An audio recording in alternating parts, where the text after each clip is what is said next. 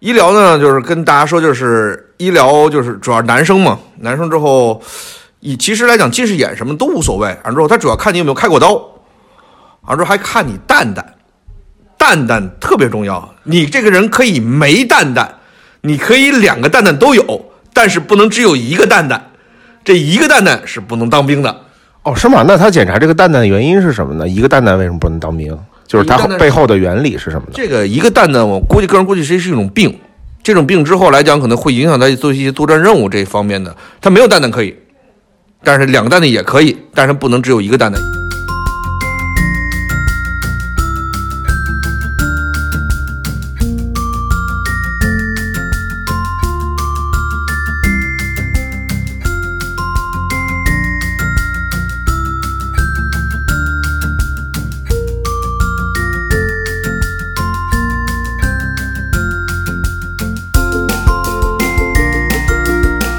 哎哈喽大家好，欢迎来到小哥的秘密啊！今天我的搭档范围呢，因为上一次录音结束之后喝多了，所以今天没能来到现场。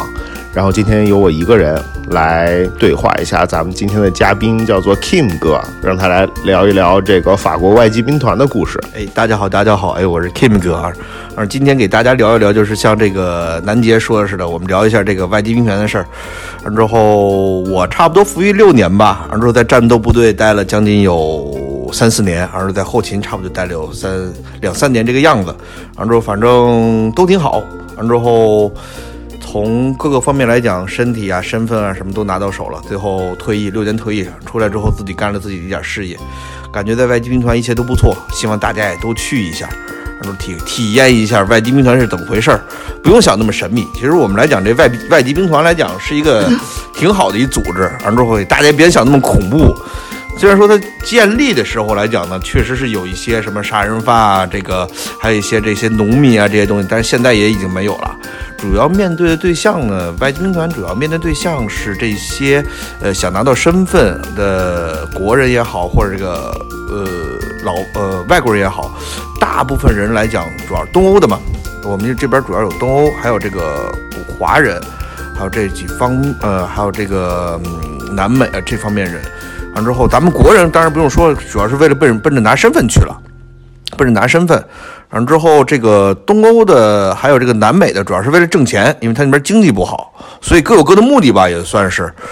我们现在来讲，还是对于这个过去的这些军队生活还是挺怀念的。虽然说都是老外，也没有什么这些呃，不像国内这些战友情，但是我觉得给我们印象还是挺深刻的。比如说一块执行任务，一块训练。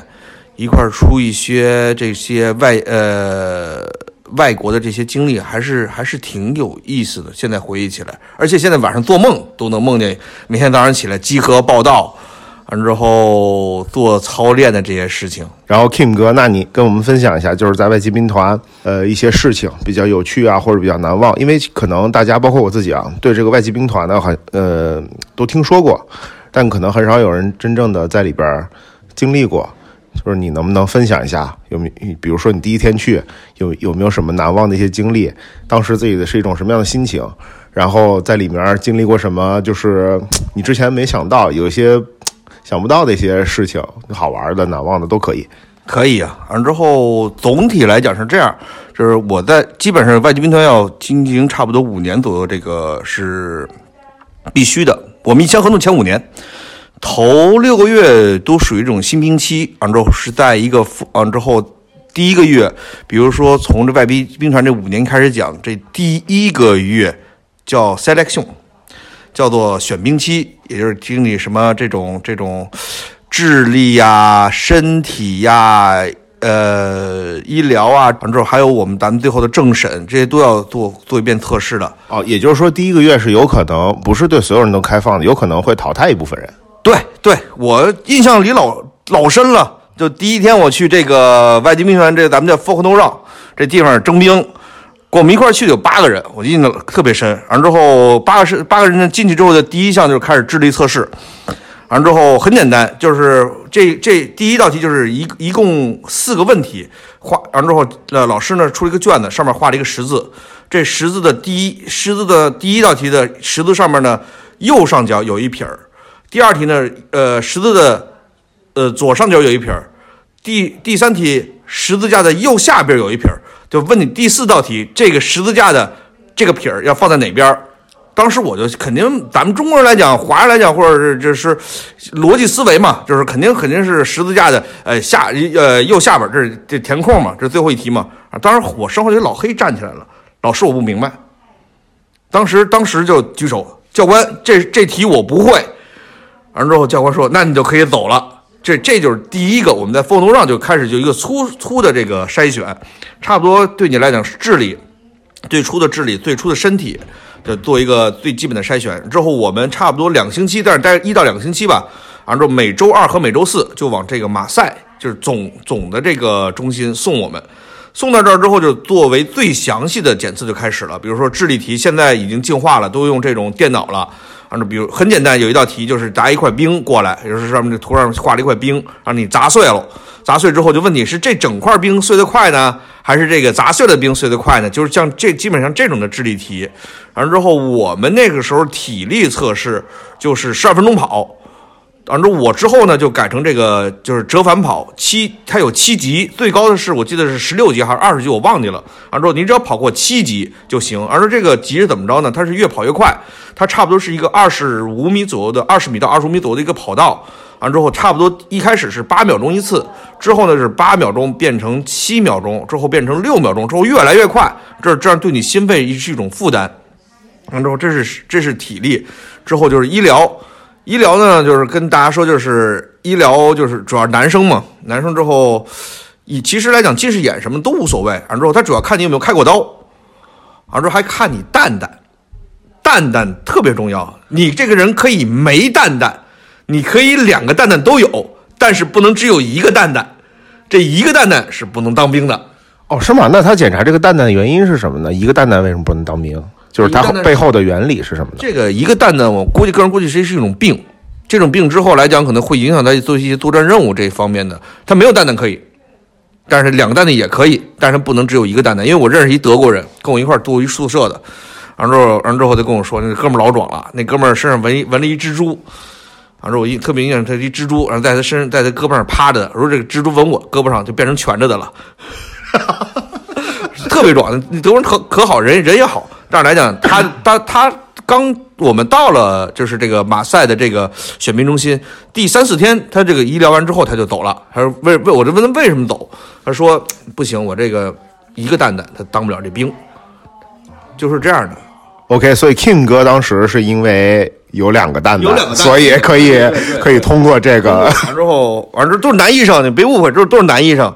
完之后，之后就是智力也测完了，完之后就是身体，身体就是折返跑。完之后，现在可能加了引体向上，就是有这引体向上要要正手的正手背做五个，还要爬一个四米高的绳，但是可以用脚，所以这个都是现在最基本的嘛，这都好过。其实最后最后一个就是政审。我们咱们国内说政审，这政审就是看你原来干过些什么。反正反正别说谎，你到了哪儿都别说谎。人人用的军队的那种系统，很快的就可以查出你原来说说的是哪儿。比如说你原来是黑着过来，你就说黑黑着过来的。申请过难民，你就是申请过难民，没有关系的。然后通过这个筛选率之后呢，达到一个二百比一的筛选率，就是也就是说你二百个人里头有一个人能通过，有一个人通，有一个人能通过。就这是它的筛选率，大概大概大概齐啊。完之后，完之后政审之后呢，就是把这个我们所有的文件呢，就送到他这个筛选中心，让筛选中心去选。他主要是还是按照你的这个平时这些成绩给打分儿。完之后还有个就是相当于有点就是研讨会，研究每个人的水平。完之后，最主要的还是还要分国籍，就是比如说他可能现在可能中国人多，那他可能平衡一下中国人的话，可能招一部分中国人，招一部分非洲人，招一部分阿拉伯人，招一部分中国人、亚洲人，或者加在一部，就是他要平衡一下部队内部的这些小细节都是。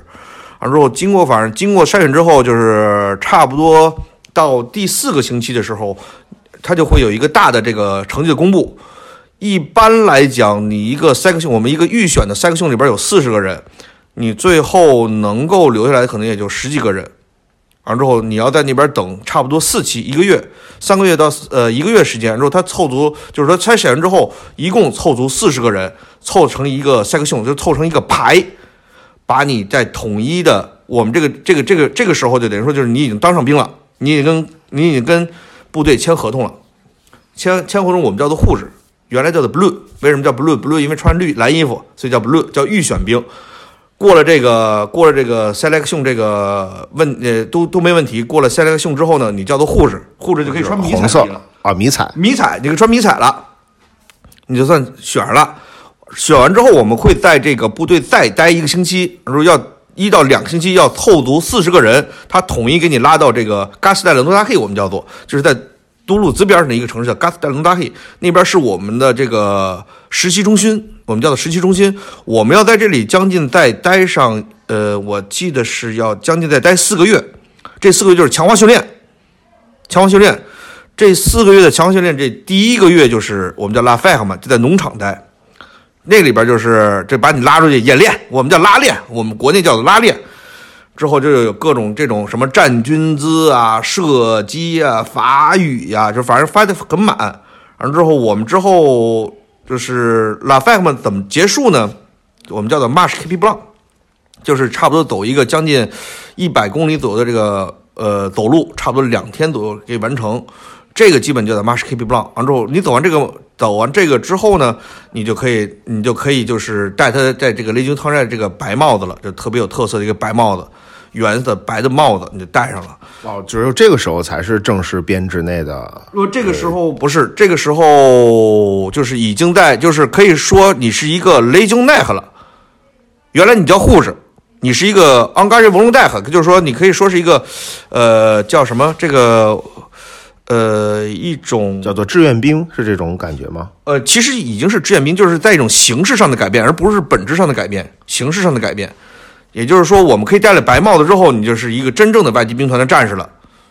这是一种荣誉象征，有点像这种性质似的。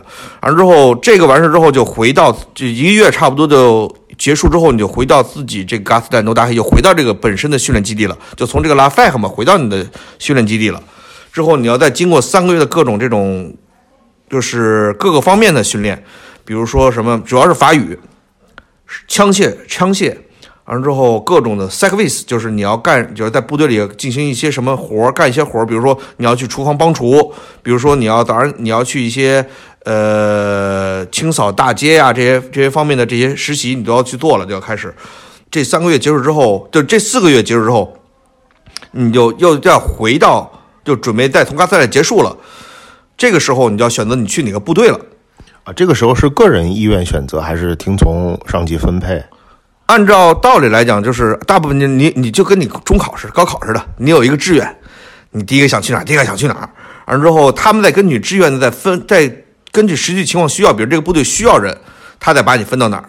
哦，但是他们会看你的，比如说成绩啊、特长啊各方面，然后根据需求把你分配到相相应的部队里面去。对对对对对对，很好。反正这来讲，呃，他主要还是比较尊重个人意愿，尊重个人意愿。只要这个部队有位置，只要你想去，他一定会把你分配到你想去的地方。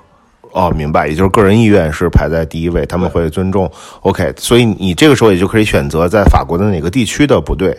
也是你个人意愿为主。干什么兵种？我说外籍兵团只有步兵，只有只有陆军，只有陆军。陆军里分步兵、坦克兵，还有工兵。当年我就选的工兵，我是在第二，我选的第二工兵。反正这地方离离比离山上，在山上，离离大的这个说这个城市比较远，但是来讲相对来讲就是环境比较自由。你比较这个早点下班，完之后晚上就没有人。太多的领导留在那儿之后，你比较比相对来讲就是比较空闲时间比较多，比较轻松一点，可以这么着说。明白。然后在那个部队一待就是五年，啊，对。如果呃差不多，你因为你在你在变成护士之后，你就已经其实是在签完合同了，等于说这个时候你已经服役将近六个月了啊。护士也护士，也就是说你穿迷彩服那个阶段，就是对护士，也就是说我穿迷彩服之后就已经是外籍兵团的一名战士了。就是已你已经签了一个五年合同了，也就是说，等你从 Gas 在 No 达可以结束的时候，你已经将近快将近服役六个月了。等你再分到部队，等于说就只剩下四年半的服役期了。明白明白。然后，嗯，你像我们听到一些传说吧，或者新闻怎么样也好，就是法国的外籍兵团是有一定风险的，是真的会把外籍兵团的人先派去前线打仗，然后法国人后上，没风险的不就不叫不叫当不叫当兵了嘛？所以说肯定当兵是肯定有风险的。嗯，对于我来讲，我并没有感觉到就是我们和法国正规军有太大的区别。但是来讲，一般会让你炮灰先上，反正是。呃，比如说咱们拿最简单的一次这个行动叫独角兽行动，这是在科特迪瓦的独角兽行动。当年这个是为什么要有独角兽行动我？跟你说一下，呃，当年是因为就是咱们在这个法国还在，在这个科迪瓦还有很多这个侨民，完之后当年这个科迪瓦打起来了，完之后有两个总统都互相打起来了，完之后法国法国法国政府为了保保护这些侨民，有点像咱这红海行动。咱电影里《红海行动》有点像战狼，哎，对对对对，就是说话就是就是就是这个爱国主义，但人在九几年时候就有这个东西了，就发就发起了这个独角兽行动。但是他们派过去的是外籍兵团，也就是外国人。我我们第一站呢是派我们第二第二伞兵出动的，第二伞兵要他肯定要配合这个空军要，所以来讲不光是我们，但是来讲主力是我们。他先派的这伞兵，伞兵把哪儿就占呢？就把阿比让的机场占了。为什么先占机场啊？好运装备。完之后他把。机场完事之后占了之后呢，我就是扔工兵，为啥就是要要要降落空，就是可以降落就可以降落飞机了嘛？你把机场一占，降落飞机，工兵下去干嘛？扔沙袋，他叮咣五四建工事，他得建完工事扔啥了？就得就是扔步兵，他就夸步兵就来了，还是坐在装甲车里运着步兵就去了，给开道。所以来讲，这反正各个兵种之间互相搭配吧。反正这次行动，咱们这个外籍兵团也是比较出彩的一个行动。完之后。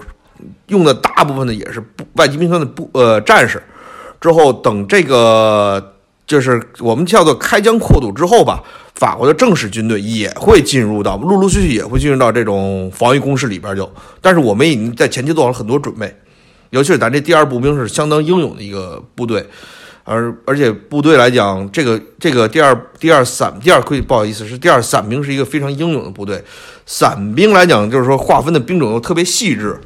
就比如说有什么水上的、山上的，然后还有这种射击连什么的都有，就就非常细致，而且也非常专业。战斗力是我们这个所有的这个外籍兵里边最强的一个，这个不得不承认。明白，明白，就是听上去其实还是有一定风险的，是有一定危险的。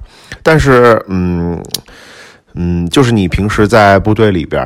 正常的一个生活作息大概是怎样的？这个我也比较感兴趣，就是几大概几点起床，每天有一些固定的训练、饮食啊，然后一些娱乐活动啊，是不是必须呃到点儿才能看手机啊？到点儿才能上床睡觉就熄灯啊？这种大概呃是不是我们想象的那种？这个来讲，就是从你当兵第一天起，一直到当你当兵的最后一天，其实作息都是一样的。早上五点半起床，然后之后呢，就是开始洗脸刷牙。完之后，完之后一块去吃早饭。吃完早饭之后，开始就是我们叫做清扫卫生。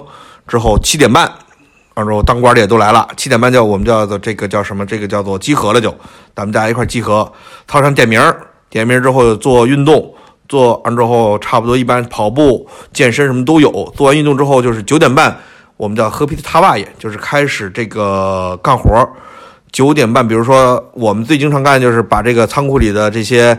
生了锈的这些铁链子拉出来，完之后把上面的油呢先去掉，完之后这个就差不多到十二点了，完之后就就太阳下边开始晒，之后我们就吃饭，吃到差差不多吃到呃吃完饭之后十二点吃饭，吃到差不多一点钟休息，两点钟你两点钟开始下午就开始又又开始干活，就把这些你拉出来晒好的东西呢重新再再上一遍油。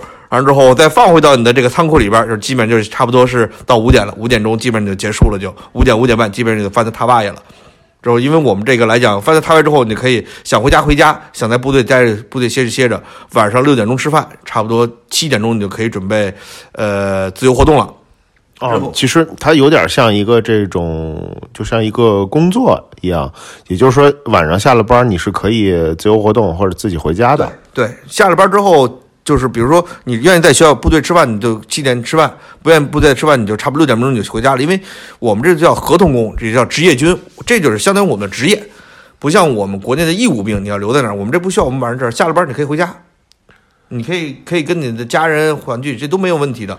明白。那周末呢？或者是嗯，有双休日这样子，还是说也有像法国这边有那个，比如说就是假期，夏天或者圣诞节会有放假，这种都是一样的，还是这些都是一样的。就是说起这个放假来讲，那是部队里最幸福的一件事儿。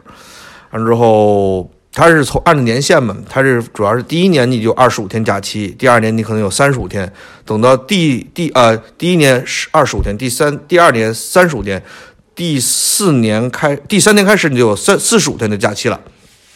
这四十五天假期呢，怎么着分呢？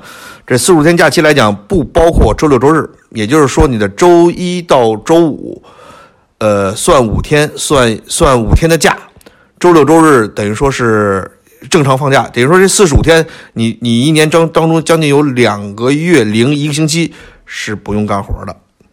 等会儿别着急，没结束，这只是你规定的假期。完之后还有每个每个每个每年你有十四天的红日，在法国你有十四天红日。完之后等于说你这个两个两个月零一个星期的，再加上十四天的红日，你有两个月零三个星期的假期，还没结束。每个部队还有七天的飞机的蹦，就是七天这个叫什么？这个就是过桥，这个是团长可以直接批给你的。也就是说，每年你有三个月左右的假期在这个部队，而且这都是带薪假期，全部都是带薪假期。其实待遇也是真的非非常好。这个相当于就是法国的公务员，法国的公务员也是这样的，就是法国部队也是这样的。完之后，我们因为属于陆军，所以算假期算少的。我听说这个，我们去参观那时候去海军。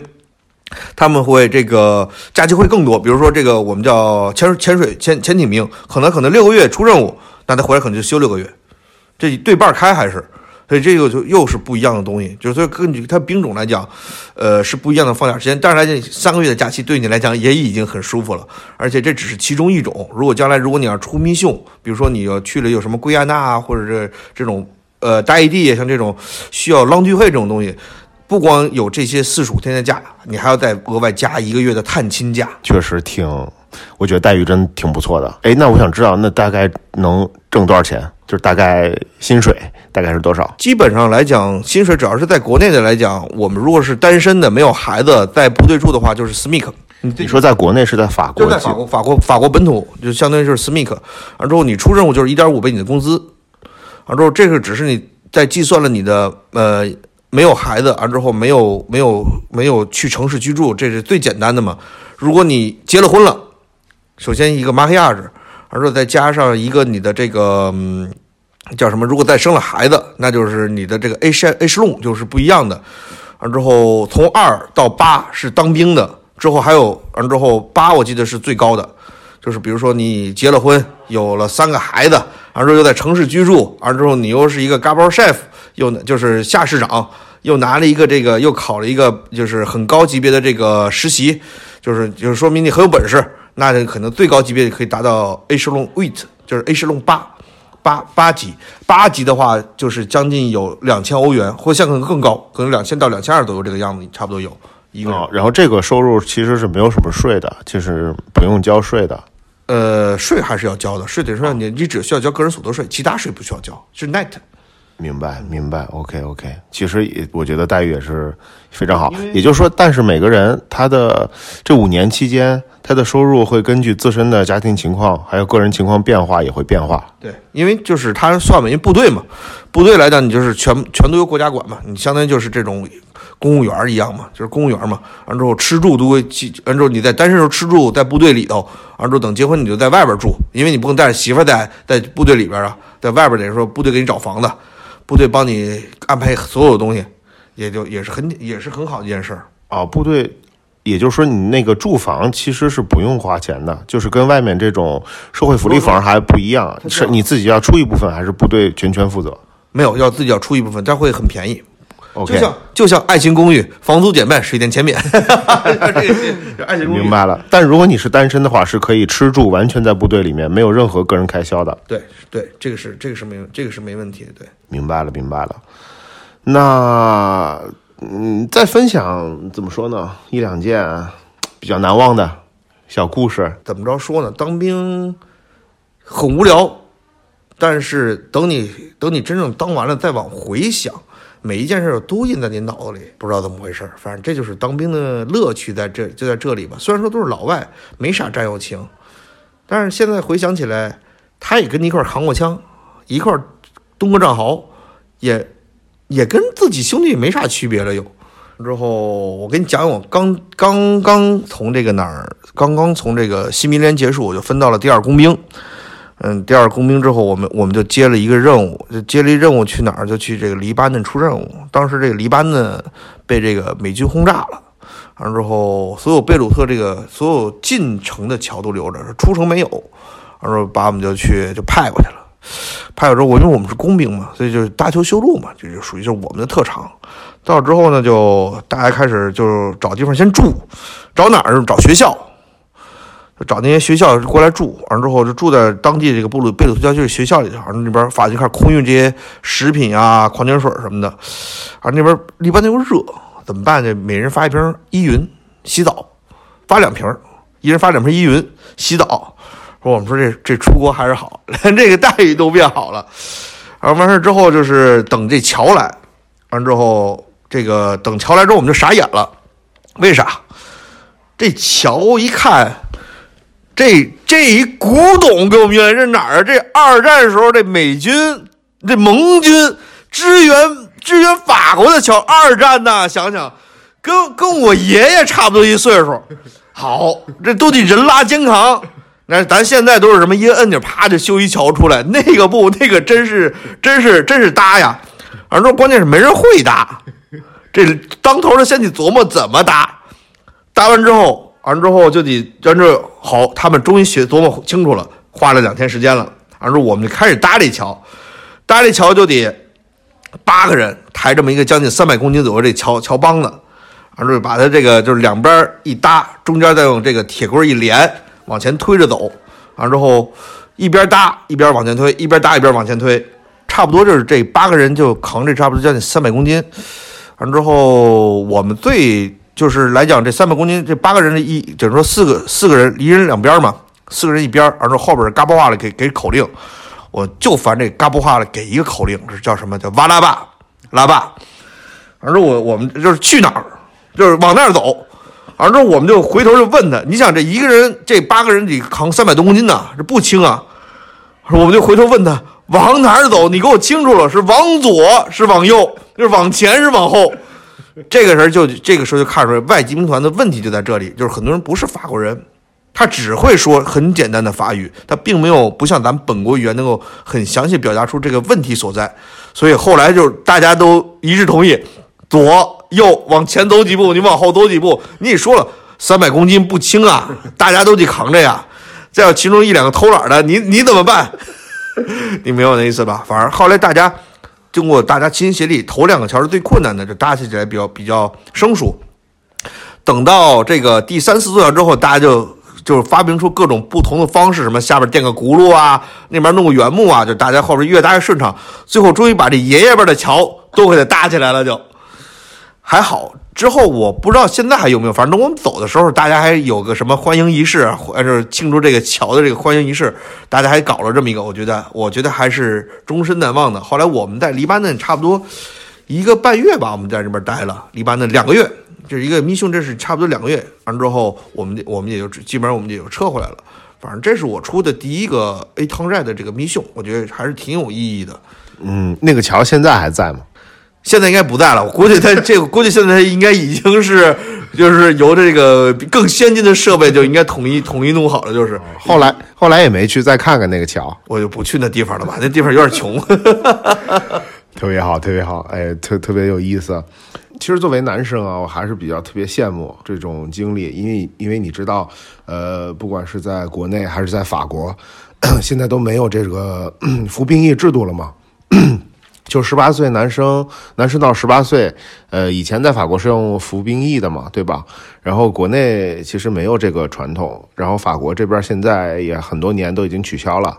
就是你觉得这件事儿，你觉得其实，我觉得对你来讲肯定还是有正面影响的，是有积极意义的。对一个男生的人生来讲，从这个角度，就是你觉得。呃，带给你最大的改变意义是什么呢？其实我个人建议，如果是好爷们儿，都去当个兵。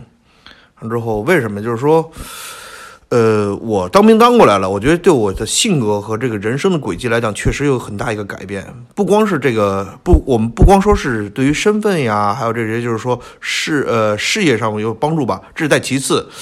我觉得当兵本身对你来讲就是一个改变，性格还有做人做事上面确实个很，确实像你说是一个很大的一个改变。真的是有性格上的改变，就是说你当兵之前性格会不是这样子，当完兵之后你觉得你自己性格都变了，真的会这样？是是这样的。首先来讲，你刚一进就像这样，就像一个树杈你你可能就是一个我们我们每个人都有自己小性格，每个小性格可能代表一个树杈完之后进去完之后当兵呢。嗯，到了部队之后呢，长官就会把这个树杈全给你削掉，因为大家要统一做一个同样一样的士兵，士兵得把你这些小性格全给削掉，大家几乎都是一样的，一一起使，一起一起起起，一起吃，一起睡，很简单，给举一例子。完之后就是我们在这个拉菲克嘛，就是说一开始这个就是这个，呃，这个农场，那个时候我当兵是十二月份。十二月份之后，这在农场我们要站岗，因为这个站岗你也知道，当兵最基本的一个要求是站岗，也是两小时。晚上冷啊，那农场那边你想图鲁兹晚上十零下十几度，站岗我们出去，你半半夜站那种半夜凌晨两点到三点到四点钟岗是最恶心人的，那个冻的那个咱那个战友都嗷嗷直叫唤，也是确实冷。完之后，他们晚晚上呢，就是晚上里边加一条棉毛裤。完之后，长官知道这事儿了。完之后，就把我们所有人都紧急集合，就把我们所有人都叫起来了。完之后，用那大羊水管子滋，滋我们这些所有人。完之后，长官就说了：“那棉毛裤就是拿过来给你们看的，你们看看就完了，不能穿着。万一这是在打仗的时候让你们站岗，这棉毛裤一点就着，你们人都没了。所以就是自从那开始，就是我们就知道了，所有人其实都是一个人，一个人也就是所有人。”你一个人穿着棉毛裤，可能所有人都受罚，所所有人受罚，可能也可能也可能就是因为你这一个人，所以大家都要一样的，没有什么一个特殊化的一个性质。嗯，其实你觉得作为一个人来讲，就像你刚才说有很多树杈呃，你觉得去把这些就是个性吧，也不是说个性吧，就是自己的一些想法，呃，一些小毛病都给它消掉、砍掉，真的是一件好的事儿吗？我知道。Kim 哥也有三个孩子，有两个是男孩你也是希望你希望你的孩子也去当兵，还是说你希望你的孩子很能有些自己的奇奇奇怪怪的想法，或者创造力，或者一些，这是一个我觉得比较开放的问题，它是有正正反面的，你知道我的意思吗？就是我首先来讲，孩子去不当兵，首先取决于孩子，我可以给他介绍，因为我当过兵。我们俗话说“龙生龙，凤生凤”，老鼠的盒子会打洞。我没看过兵，我就当过兵，我就把我这些当过兵的事儿给我孩子讲。他愿意去呢，他就去。我大儿子挺想去当兵的，因为他首先来讲，他的性格来讲，喜欢跟小朋友在一块儿，想跟朋友在一块儿，没问题，那就去当兵。那这地方没没别的，就是就是人，很多男人，随便随便随便找，你只要不捡肥皂就行。也减肥皂也行，减肥皂减肥皂别冲着别人，你可以减别人的，别人别减你就行了。完之后，反正我大儿子挺挺挺想去当兵的。完之后，我也建议不要考外籍兵团，咱当的话呢，踏实就当一个好的，当个军官。完之后，为给自己未来一个好好的这个嘎，就是我们叫做前途仕途。完之后，我们外籍兵团是当时也是因为没办法，你想留在，你想留在法国，最简单的一个方式就是想改变身份的方式就是去参军，男人男孩子嘛。又能挣钱，又能这个学本事。你看，我法语学了，呃，身份改了，我驾照也拿了。完之后，现在手里还握着枪证。完之后，还有这些一级的护理护理证，还有这种呃登山的登山的这个就是我们叫做登山证。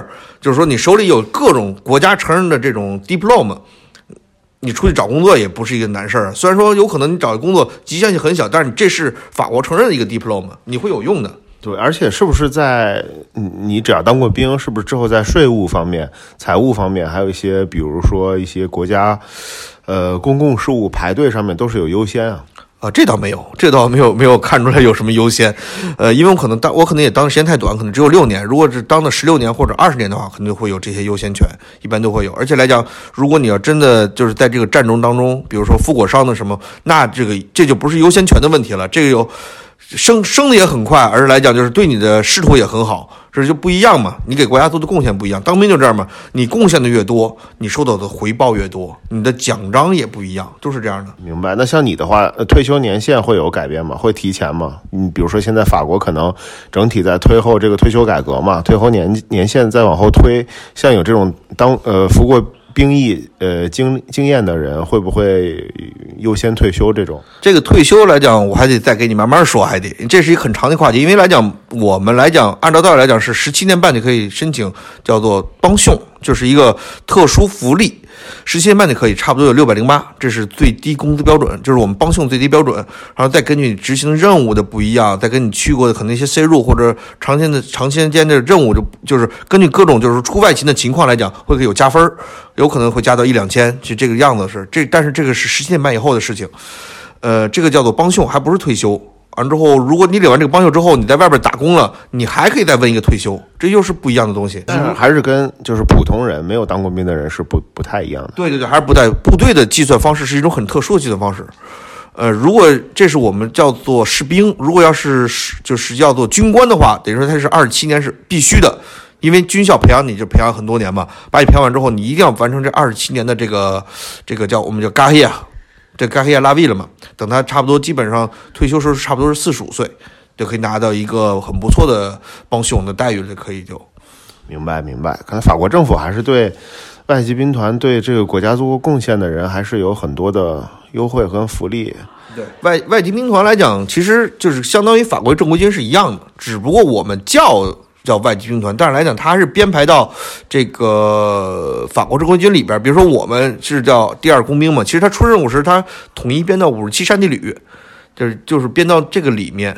然后之后出任务也是一样，大家都是轮换一起出，一起一起吃苦嘛，都是一样的。其实来讲，我我对我个人来讲，我不会感觉到现在对外籍兵团和对法国正规军有什么特别大的差异，除了减肥皂。明白。然后这个你的这个名字 Kim，Kim 哥 Kim，呃，其实也是一个新的名字，就是一个改过的名字，不是你真正的本身的名字，是因为进部队的时候自己给自己起了这样的一个名字。其实这个来讲，是因为因为外籍兵团有一个这个改名字的传统嘛，因为在这个这个路易斯菲利普皇帝在成立这个外籍兵团的时候，大部分人还是这个杀人犯或者是这个放火犯、罪犯为为主。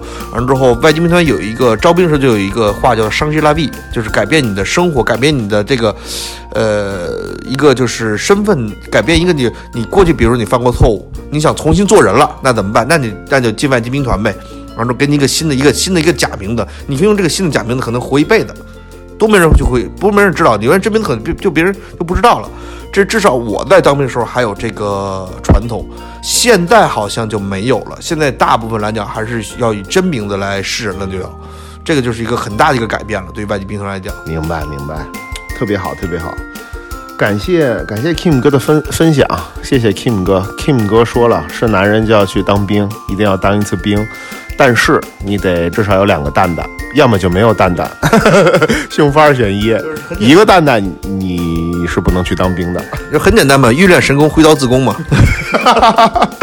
好的好的，谢谢 Kim 哥。那 Kim 哥，我们要去玩点别的了。我们一块去捡肥皂了，就要。